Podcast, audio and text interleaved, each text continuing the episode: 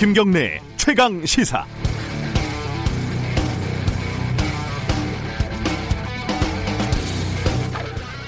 어제 낮에 이천 물류창고 공사 현장에서 불이 나서 38명이 숨졌습니다. 뉴스에서 많이 보셨겠지만은 어, 이번 참사는 12년 전 2008년 같은 이천에서 발생한 냉동창고 화재하고 판박입니다. 당시에도 무려 40명이 숨졌지요. 어, 당시에 스프링클러는 잠겨 있었고 방화문은 작동하지 않았고요. 일상적으로 쓰지만은 참 잔인한 단어죠. 안전 불감증 참사였습니다. 이 12년 전 사건에 대한 책임은 어떻게 물렸을까요? 당시 시공사 대표는 벌금 2천만 원을 받았습니다. 40명이 숨졌으니까 계산하면 한 명당 목숨값이 50만 원인 셈입니다. 현장 소장, 실무 책임자, 소방 당국에 뇌물을 준 사람들도 모두 벌금 아니면 집행유예로 나왔습니다. 그러면서 재판부가 밝힌 말은 엄히 처벌할 필요가 있다였습니다. 좀 이해가 되지 않죠. 12년 만에 같은 도시에서 같은 참사가 벌어졌습니다. 한동안 시끄럽겠죠. 안전 불감증이라는 단어가 뉴스를 가득 채울 거고요. 경찰이 수사하고 검찰이 기소를 할 겁니다. 그리고 벌금 몇 천만 원이 나오고 집행유예가 나올 겁니다. 전 국민적인 노력으로 우리는 코로나를 극복하고 있지 않습니까? 우리 모두 그 전염병에 걸릴 수 있다는 공포가 지금 우리가 하고 있는 모든 노력의 배경일 겁니다. 그런데 작업장에서 한 해 800명이 넘게 숨집니다. 이번 참사를 키웠다고 얘기되는 샌드위치 패널 화재로 200명이 넘게 사망합니다. 하지만 우리 사회는 그 집단 살인 사건을 해결할 의지가 없습니다. 코로나 때문이 아니라 작업장에서 죽는 사람들은 가난한 노동자, 이주 노동자, 비정규직, 일용직이기 때문이지요. 내가 아니고 우리가 아니기 때문에 사고는 반복되고 대책은 마련되지 않습니다.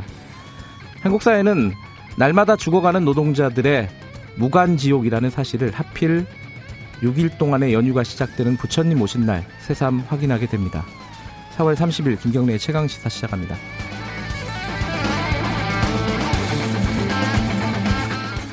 김경래 최강시사는 유튜브 라이브 열려 있습니다. 아, 그리고 문자 참여 기다립니다. 샵 9730으로 의견 보내주세요. 짧은 문자는 50원, 긴 문자는 100원이고요. 스마트폰 콩 이용하시면 무료로 참여하실 수 있습니다.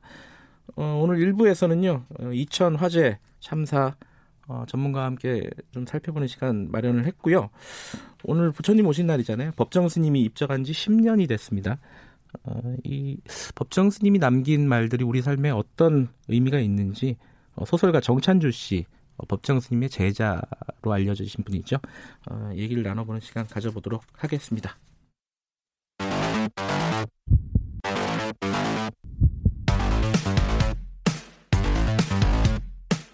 오늘 아침 가장 뜨거운 뉴스 뉴스 unboxing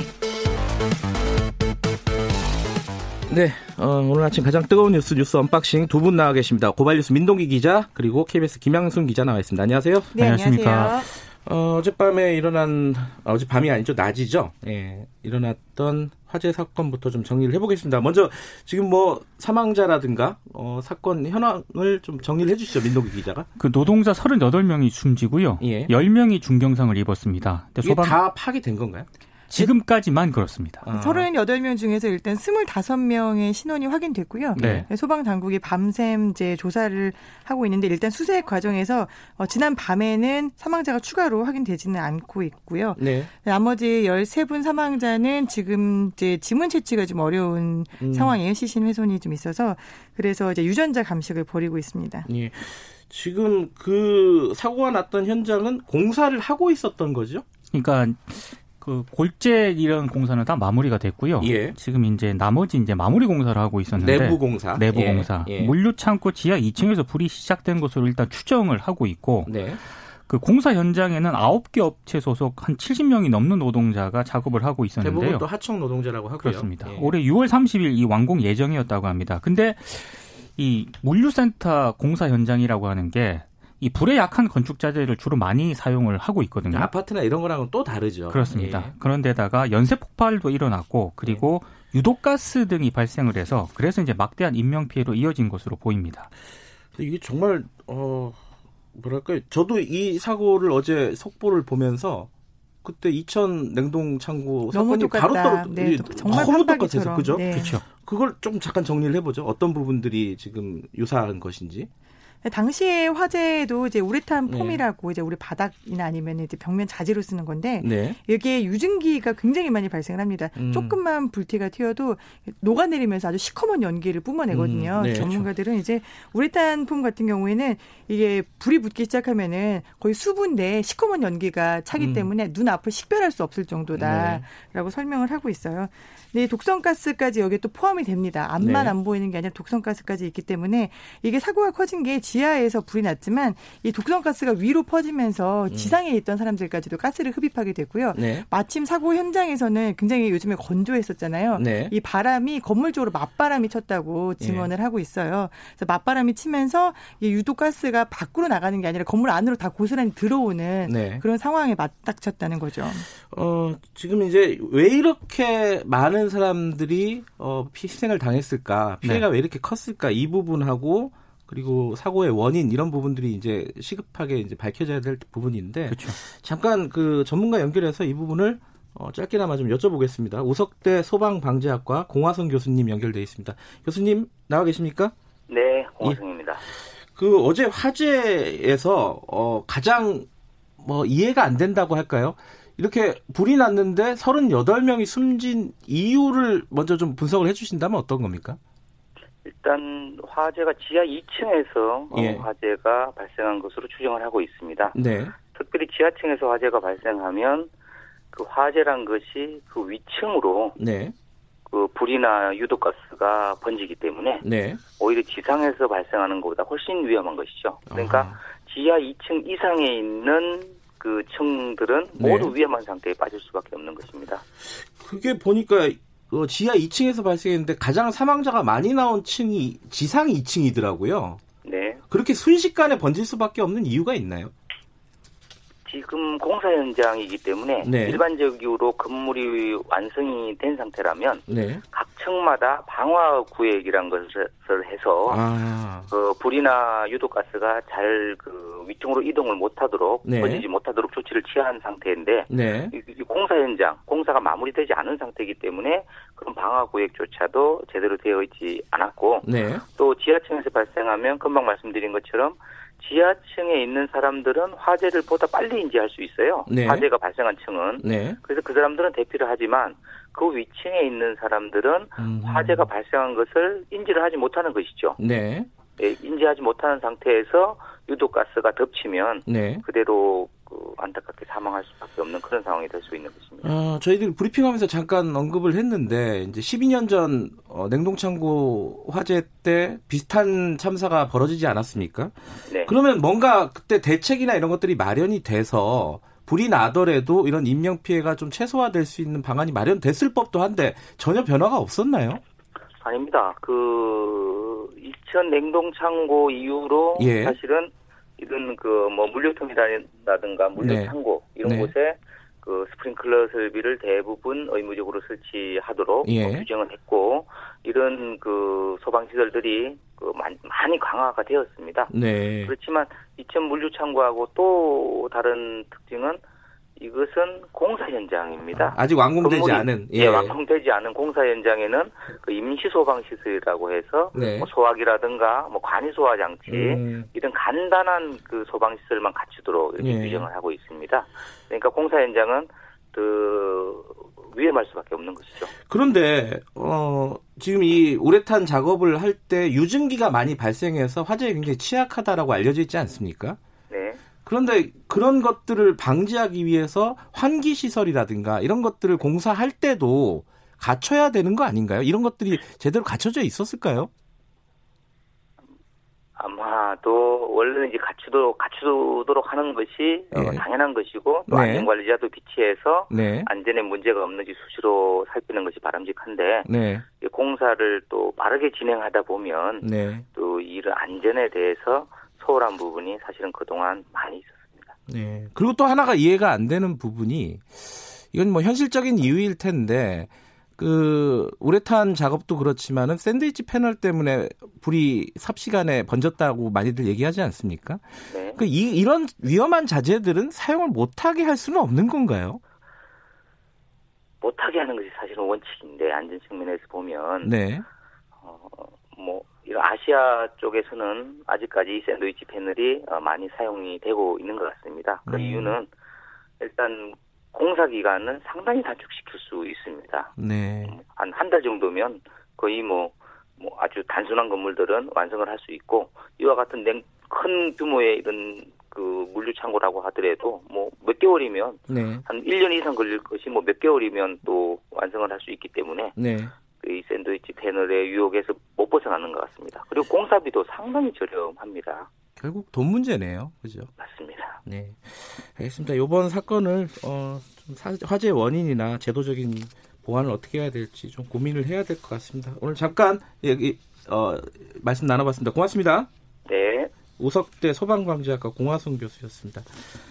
어, 이게 저는 오늘 아침에 신문들 이렇게 보는데 어, 이 사망자들 유족들에 대한 얘기들이 나오더라고요. 네. 어, 각 언론사들이 취재를 했는데 동아일보 기사를 보면서 울었어요.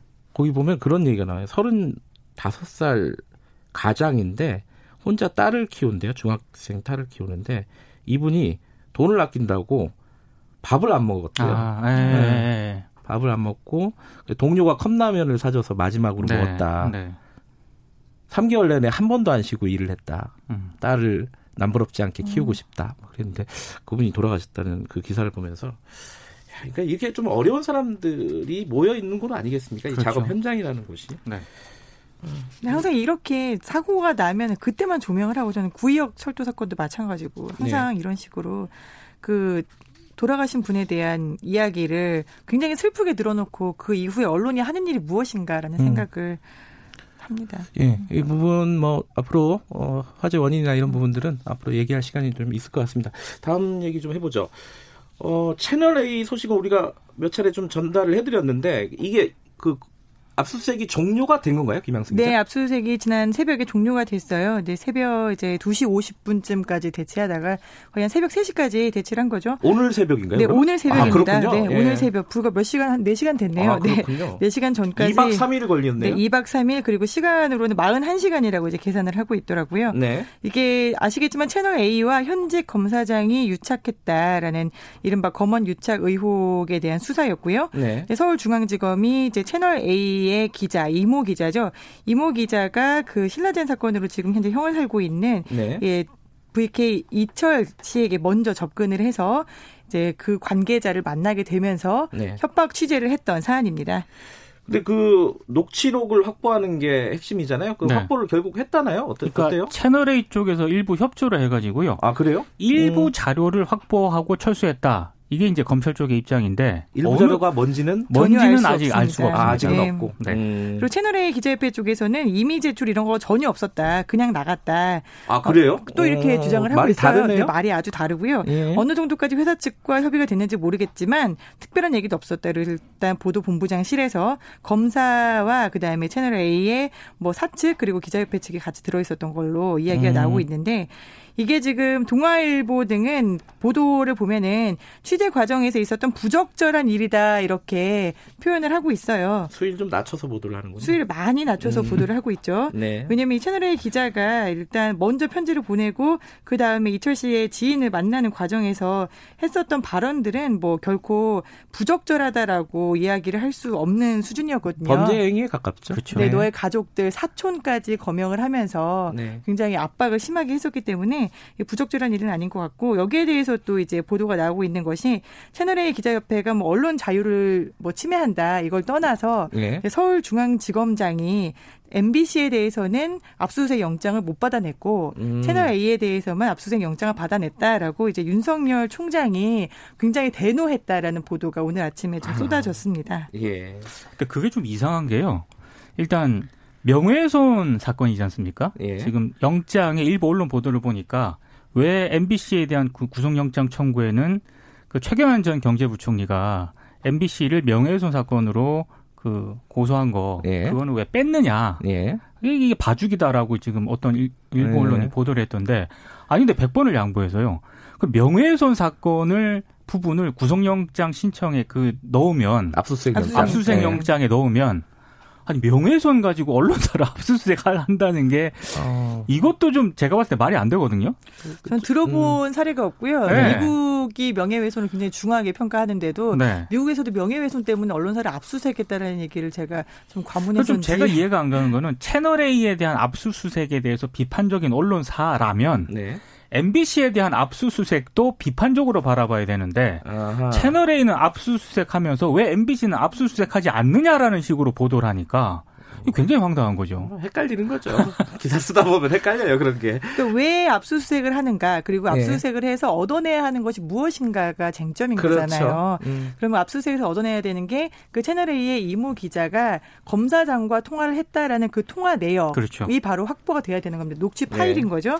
네, 녹취 파일을 확보하는 방법은 두 가지가 있어요. 하나는 채널A 기자에게 받는 거고, 네. 다른 하나는 그 민원연이 고발했던 성명 불상의 그 검사장에게 받는 그렇죠. 거거든요. 있잖아요. 그건 또 안 했죠. 그건 네. 전혀 안 그렇죠. 하고 있잖아요. 그러면서 이제 MBC를 압수수색하지 않았다. MBC는 파일이 없습니다. 확실히 네. 없어요. 제가 물어봤거든요. 음성 파일이요? 네, 음성 파일이 없죠. 없어요. 있었으면 썼겠죠. 그렇죠. 네. 없는데 MBC를 압수수색하지 않는다라고 이야기하는 거는 우리가 압수수색에서 얻고자 하는 것이 이거야라는 걸 명확히 밝히지 않은 거고요. 네. 또 이번에 41시간 대체하다가 철수해서 뭐 일부 자료를 확보했다라고 하는데 그게 무엇인지도 좀 밝혀줬으면 음. 좋겠다라고 생각합니다. 채널A 사측도 대응에 좀 뭐랄까 어, 미심쩍은 부분이 있는데 네. 채널A 기자협회도 이걸 언론 자유 침해라고 얘기를 하려면은 본인이 본인 동료 기자가 저질렀던 부적절하고 아무리 수위를 낮춰서 생각을 해도 네. 그런 취재 행태에 대해서 먼저 좀 반성을 하는 성명 같은 거라도 있었어야 되는 거 아니냐. 그러니까 저는 보도 네. 내용을 가지고. 뭐 압수수색을 한다거나 형사처벌하는 거에 대해서는 굉장히 저도 반대를 하는데 네. 취재 과정에서 어떤 불법성 있지 않습니까? 네. 이게 드러난 건 드러났는데도 이걸 언론 자유의 어떤 그런 침해다. 네. 이렇게 주장하는 거는 조금 문제가 있는 것 같습니다. 알겠습니다. 어, 하나만 더 다뤄보죠. 어제 사실은 우리 생활에 가장 좀 중요한 일 중에 하나가 국회에서 어, 결정이 됐습니다. 긴급 재난지원금이 국회를 통과를 한 거죠. 그럼 어떻게 되는 거예요? 정리 좀 해보죠. 오늘 새벽 이제 국회 본회의에서 2차 추경 아, 오늘 새벽이었어요? 예, 아. 0시 50분쯤에 새벽에 많은 일들이 벌어졌군요. 예. 통과가 됐는데요. 쟁점이 그 1조 2천억을 어떻게 할 것인가 이거 아니었습니까? 네. 근데 아, 공무원 뭐 연가 보상비 삭감하고요. 네. 군 경찰 차량 유류비도 삭감하고 이걸 좀 조정 이런 것들을 조정을 음. 해서 네. 아, 이제 1조 2천억을 마련하기로 했습니다. 근데 지금 다음 달 4일부터 일단 기초생활 수급자 등 취약 가구를 중심으로 이제 아, 취약 가구를 먼저 지급을 먼저 지급을 걸로. 하고요. 네. 그리고 나머지 가구는 다음 달 11일부터 신청을 받아서 13일부터 지급이 되는데 1인 기준으로는 40만 원이고요. 네. 2인은 60만 원, 3인은 80만 원, 4인 이상은 100만 원을 받게 됩니다. 네, 음. 신청을 하셔야 받을 수 있는 그렇습니다. 거고요. 신청을 안 하게 되면은 기부로 가는 거죠. 네, 네, 맞습니다. 어, 기부하실 분들은 신청을 굳이 할 필요가 없는데 이거 막 받게 되면 빨리빨리 써야 됩니다. 그죠? 근데 민주당이 네. 한20% 정도가 기부에 동참할 것으로 예상을 한다는데 아, 전 국민의 20%요? 어. 가구의 20% 정도가 동참할 것으로 예상을 한다고 아, 그러더라고요. 네. 근데 그렇게 될까 저는? 저는 생각해 보니까 받아서 제가 돈을 쓰는 게 좋겠더라고요. 그러니까요. 그렇게 생각하시는 네. 분들이 그러니까 많습니다. 돈 쓰는 것도 지금 중요한 일이에요. 네. 그죠? 얼마 전에 발표가 나걸 보니까 경기도에서 제일 먼저 집행을 했잖아요. 그렇죠. 이 재난 지원 금을 주고 나서 이게 얼마나 빨리 낙수 효과가 나타나는지 봤더니 음. 효과가 지금 나타나고 있습니다. 그래요? 그래서 음. 저는 이거를 빨리 받아서 제가 주변에 보면은 동네에도 점포 정리하겠다라는 소규모 매장들이 음. 많더라고요. 네. 네. 빨리 가서 돈을 쓰자. 그렇죠. 그리고 보습학원 선생님들에게 빨리 돈을 드리자라는 음. 생각이 들었습니다. 가급적이면은 어, 지역에서 그리고 작은 영세한 업자들에게 네. 그런 사업장에서 소비를 하는 게 좋겠죠. 근데 여기 반대하는 의원들이 있다고요? 이 누구 누구예요? 여섯 명인데요. 네. 모두 미래통합당 의원들이고 네. 김무성, 장재원, 이종구, 정유섭, 신상진, 곽상도 의원입니다. 기권한 의원이 15명인데요. 아, 기권도 많네요. 네. 음. 뭐 심재철 미래통합당 원내대표를 비롯해서 나경원 전 원내대표, 음. 그리고 미래한국당에서는 또 이종명 의원 등이 네. 기권표를 행사를 했습니다. 어, 아마 이제 재원 마련이나 이런 부분에 대한 이견이 있기 그렇죠. 때문에 그렇죠. 어. 보수당은 기본적으로 네. 국채 발행하는 거에 대해 늘 반대를 합니다. 빚잔치를 음. 하는 거다라는 네. 생각을 하고 있는데 당초에는 지방비로 메우려고 했던 걸 이제 세출 조정을 하게 됐기 때문에 네. 이제 지방 정부에 대한 부담은 예상만큼은 늘지 않을 걸로 보입니다. 어, 또 중요한 법이 하나 통과가 됐는데 그 인터넷 전문은행법 KT 특혜법이라고들 보통 얘기하는 이 법안에 대해서는 한번 우리가 다음에 어, 다룰 시간이 있을 것 같습니다. 오늘은 여기까지 하겠습니다. 두 분 감사합니다. 고맙습니다. 네, 고맙습니다. 그리고 김양순 기자, 민동기 기자였습니다. 지금 시각은 7시 40분입니다.